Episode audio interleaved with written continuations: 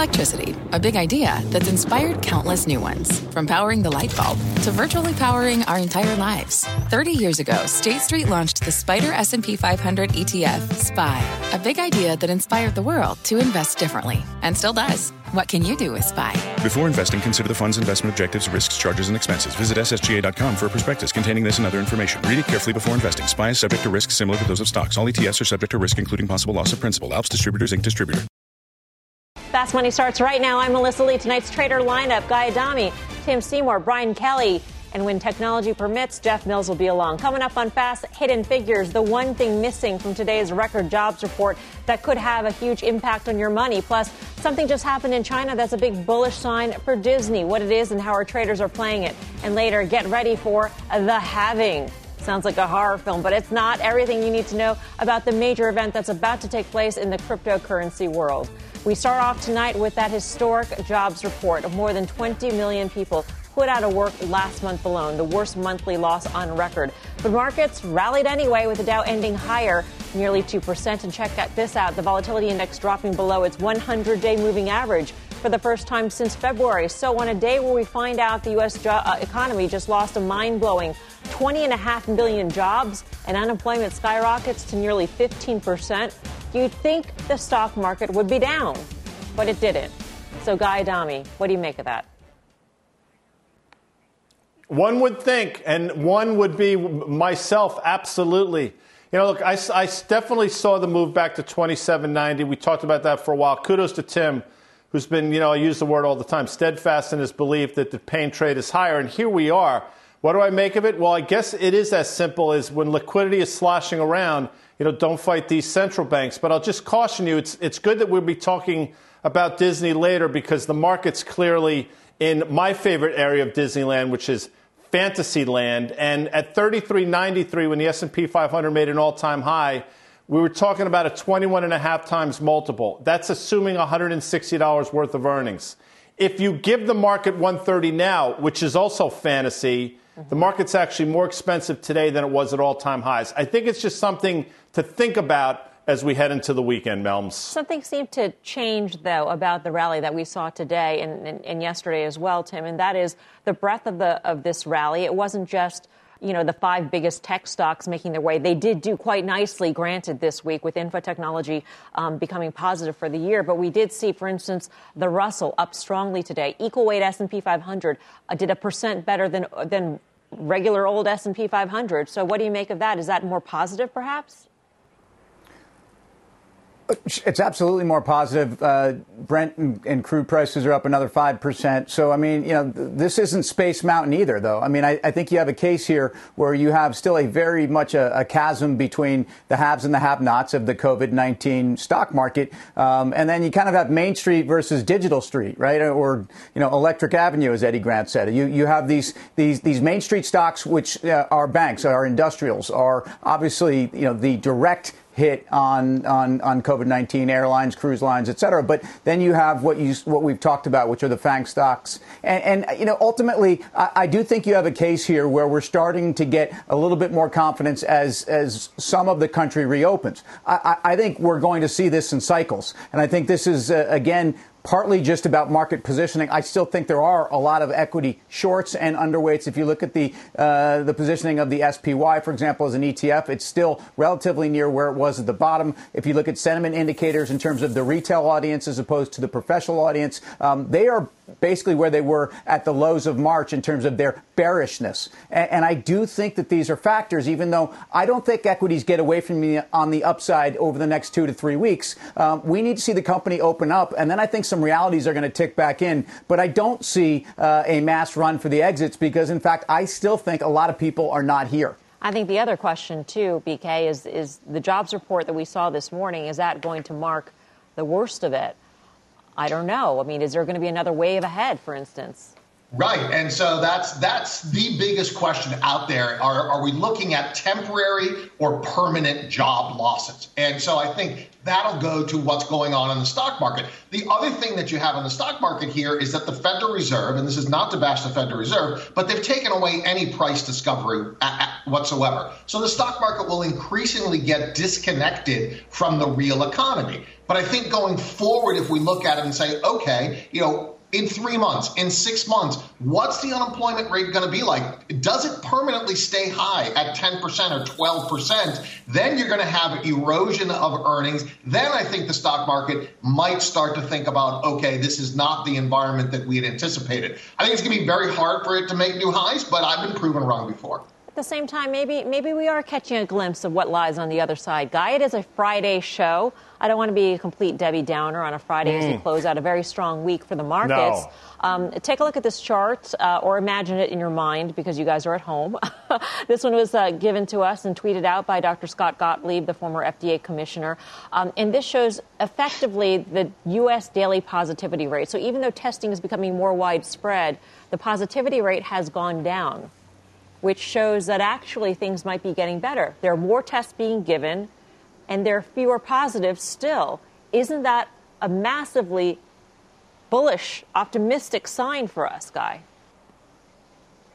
Yeah, well, if, you, if the only reason you believe the market is here is because of COVID and things associated with it, then I guess the answer is yes. And clearly, I think we're all wishing for the day where, you know, this is eradicated, Uh, much like smallpox was, for example. But I don't think we're that close. So, you know, until we get a vaccine, it's very hard for me to get, you know, all giddy in terms of where we are in the health front. But I understand what people are looking at. I also just want to say that it's so unfortunate for all those people named Debbie out there that Downer has to be associated with the back end of that. It's, why not Denise Downer or or or Donna Downer, which is actually better if you think about it, but I digress. Or Dan Downer, in honor of Dan Nathan. I thought about that, about that many Downer. times when, yeah. I, or, yeah. when I say Debbie Downer. Downer. I wonder why the Debbie Association out there doesn't contact us with hate mail. Um, we've got Jeff Mills, thanks to technology. So what you make of this week's action, uh, Jeff, which is very strong and, and broader than, than past moves higher?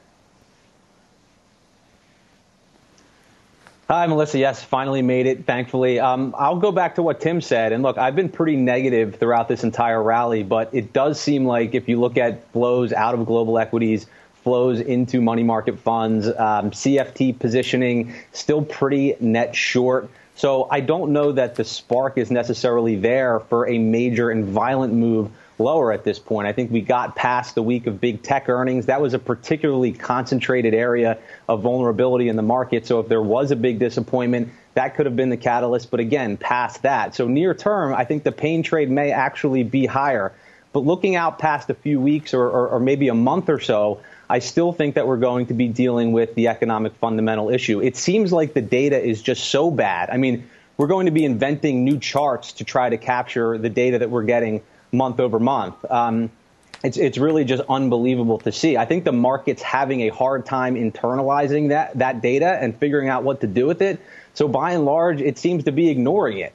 Um, and I think ultimately that's not going to be possible. I think about what twenty twenty-one earnings look like at one sixty-five or one seventy a share, which is the forecast right now. That just seems way too high to me. So as those estimates start to come down, the multiple that the market's going to have to carry to support markets where they are today or higher is just going to be too high, I think, to sustain current levels. And I also don't believe that we're gifted some high multiple just because interest rates are low. So we've taken a little bit of risk off the table for our clients just in anticipation of additional volatility in the coming months. All right, let's talk more about that uh, stupendously horrific data and specifically today's jobs report. Bring in Steve Leeson.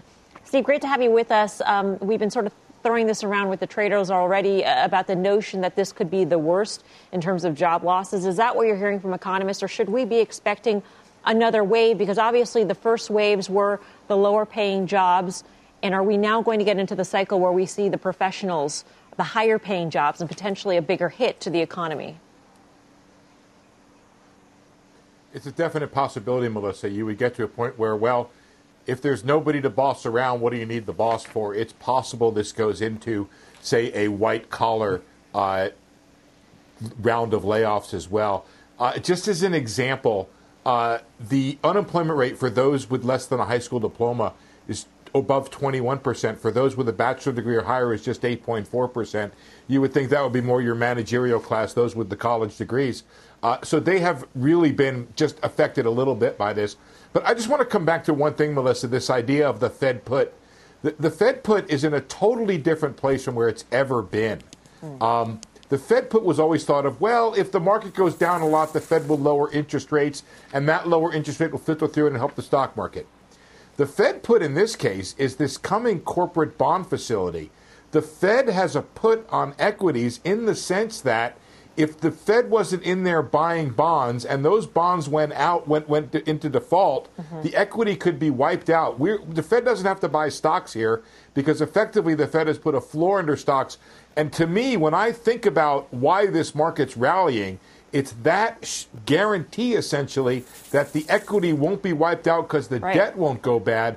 That's a huge part of this rally in the markets. It's extraordinary, Steve, to think that this is a blanket debt guarantee for corporate America, and the Fed has not yet spent a single penny on it, mm-hmm. and yet here we are in terms of results when it comes to the right. high-yield market as well as the equities market. But what happens, Steve, with this blanket debt guarantee? What happens when the Fed is left holding the bag?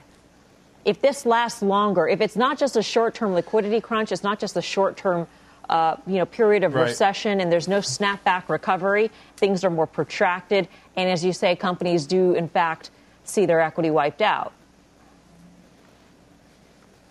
Uh, Melissa, I just want to uh, apologize if I made you think it's a blanket guarantee. It's not a blanket guarantee. There are some restrictions on it. I believe it's it's four-year debt and lower. It's not everybody, and it's obviously not all speculative grade debt. Grade debt. They're not going to be out there buying that. You know, but they will right. buy some, especially the fallen angels. Right, right, right.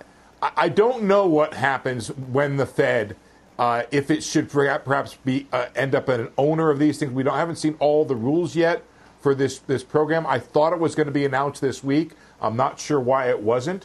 Uh, I'm almost certain it'll happen next week. And you are right about the powerful effect it's had in the corporate bond market. You've had companies like Boeing come to market. All kinds of companies Sea have been raising World. Money, which is a good I mean, thing. Some, some it companies helps to liquefy think... the market. Yeah, SeaWorld.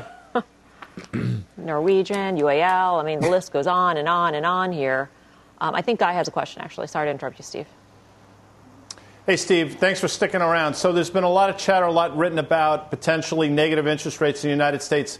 In, inside the Fed, I know you're not there, but I know you know people. It, what, is, what are their views on potentially negative interest rates here in the United States? Negative interest rates gets a double thumb down, thumbs down from all of the people I know at the Federal Reserve. I think there are so many things they would do before they went to negative interest rates that they haven't even thought about the things they would do before they go to negative interest rates. I, I, I don't think they're going there, at least not right now. They may be forced there, but it really gets back to the conversation you had, and, and apologies to Melissa, why she even brought me on the show, which is this jobs market story. Um, there is a debate out there right now, and debate number one is this is over, this is the worst of it. I have some people even saying you may see positive employment in May based on their uh, upbeat beliefs about what happens with the reopenings. Got other economists saying to me, look, there's another ten, twelve, fifteen million Americans who may lose their job, and that's from a second wave of economic uh, job losses that could come. First wave was because restaurants shut down. The second wave is going to happen because, like, the restaurant suppliers didn't have the restaurants to supply. That's an economic wave. You see that in these lousy jobs numbers. If we get to a place where more is needed, you could imagine the Fed could increase these programs, Guy. You could imagine they could they could make the uh, rules easier than they are already. Uh, that would be all stuff that would come before the Fed went negative, I believe. Steve, uh, just to be clear, we have you on this show because we love speaking to you. Have a great weekend. Thank you. Yes. Steve Leeson. um, it, it sounds like it could be a, a market-moving event when the Fed actually releases the rules um, by which they will follow their corporate bond buying program, Brian Kelly. Um, and I'm wondering if, if there's two reasons why there might be pressure. It could be the rules and the, re- the release of the rules, getting some more clarity on that. But also, when the Fed starts buying, do you want to? Do you want to be? Should you be selling to the Fed, basically? Yeah. So the short answer is yes, or the the answer to your second question is yes. There is an awful lot of hedge fund money, speculative money that have bought up corporate bonds that are just waiting to plug the Fed. And what we're talking about here, exactly what you brought up, there's a huge difference between liquidity and solvency. Liquidity gets you over the hump until the economy gets opening up again. But if that economy isn't robust enough, then you have a solvency issue, and the Fed will be holding the bag. Now, again, we can print as much money as possible. The printer will go brr and just keep printing the money, so I'm not terribly worried about it. But I do think that the market has not priced in the potential for insolvencies. All right, we've got some breaking news here on Juul. Dom Chu's got the story. Dom. All right, so Juul Labs, the, the, the vaping giant, is now taking another write-down. In essence, what's happening, Melissa Gang, Juul Labs says, and this is according to an internal memo uh, provided to us by a spokesperson at Juul, is basically saying that as of the end of December, the company's private valuation, according to its own books and models, was roughly twenty billion dollars. As of currently, it is now being written down to roughly thirteen billion dollars, so a fairly large write-down. Perhaps no surprise, though, Melissa, guys, because we've known that there's been a series of write-downs, including from one of its biggest shareholders, that is Altria, the U S tobacco giant, which even earlier this year took its own write-down of its investment by about four-some billion dollars. So right now what this implies is that Altria's investment of thirty-five percent of Juul is rough, closely, worth closer to that four to five billion dollars range. But again, this is now Juul saying that this is what they're doing to reflect some of the issues happening right now. And I will say this, in a, in a statement, they said that they took this step as they continue to reset the vapor category and build the company for the long term. The valuation reflects the overall volatility in the public markets and our near-term updated projections, but still a big deal. Another set of write-downs here, this time mm-hmm. for Juul. Melissa, back over to you guys. All right, Dom, thank you. We go to Tim. Altria was your final trade yesterday, Tim. Yeah, and this is the lagging effect of private equity, right? You're kind of chasing your tail in terms of valuations. That's exactly what's happened here. Uh, I think Altria has priced this in. I, I think Altria got out there, um, but I, I also think that the equity, uh, the equity analyst team following Altria understands this dynamic. Uh, the, the value in Juul right now is as much the customer base, uh, and I think that's something that Altria owns. But um, Altria is heavily discounted, uh, everything that's going on in vape, in my view. All right. Coming up, it's a small world after all. We'll tell you what just happened in China that sent Disney shares soaring today. And later, Bitcoin breaking above a key level as the crypto world gears up for the great halving. B K will break down everything you need to know about this big event. Stay with us. You seek the key. But first, you must learn the ways of precision, craft, and performance with Acura's all-electric Z D X. With a premium Bang and Olufsen sound system, up to a three hundred thirteen mile range, and a Type S variant with an estimated five hundred horsepower, the Z D X is their most powerful S U V yet. Unlock the energy when you visit Acura dot com to order yours today.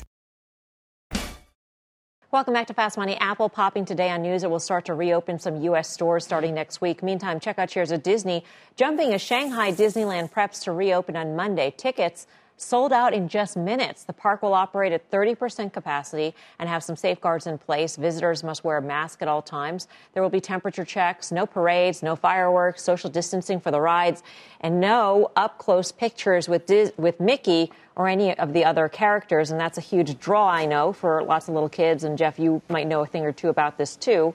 Um, you like Disney, though. Do you think this will give us a, a glimpse of what the U S park reopening could could mean and look like?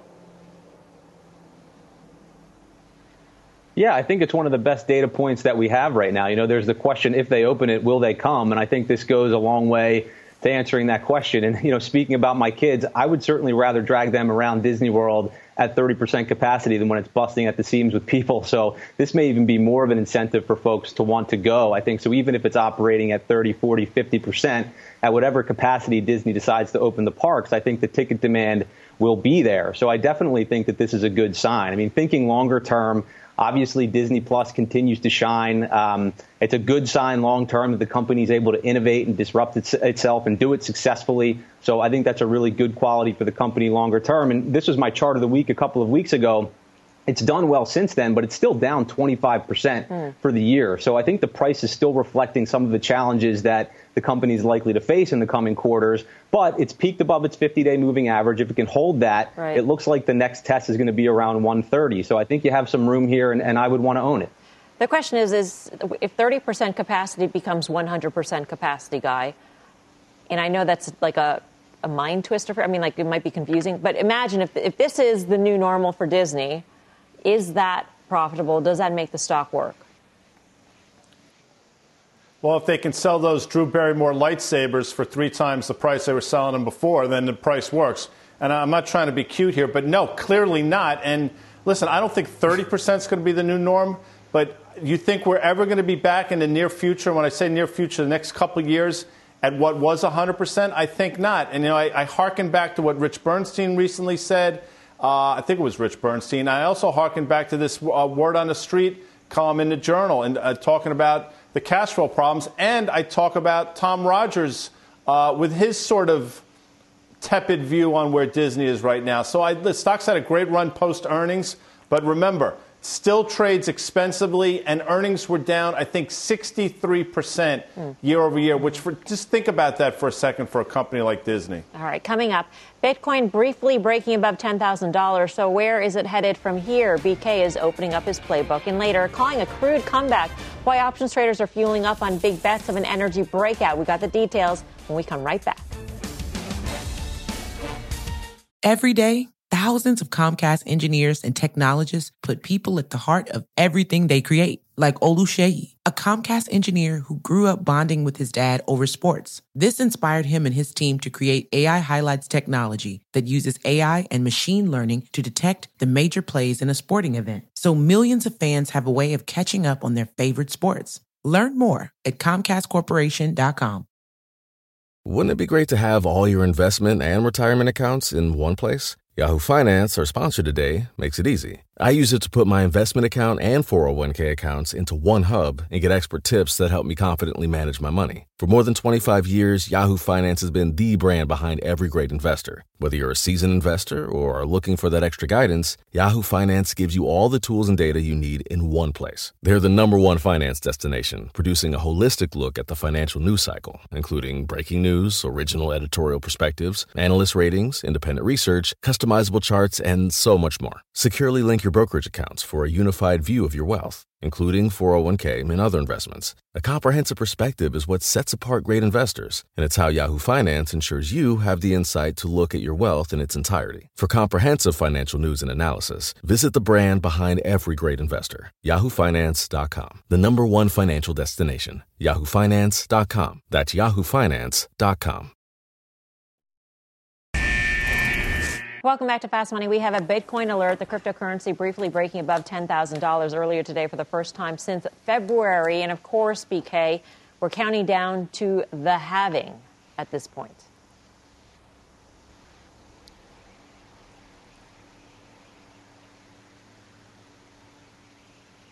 Apparently, we're having an issue with Brian Kelly's sound, but of course, part of the rise in Bitcoin this week was Paul Tudor Jones uh, reportedly saying that he is investing in Bitcoin, co- comparing it to gold in the nineteen seventies, and of course, that Bitcoin halving, which hopefully we'll be able to talk to B K a little bit more about, um, which is happening next week.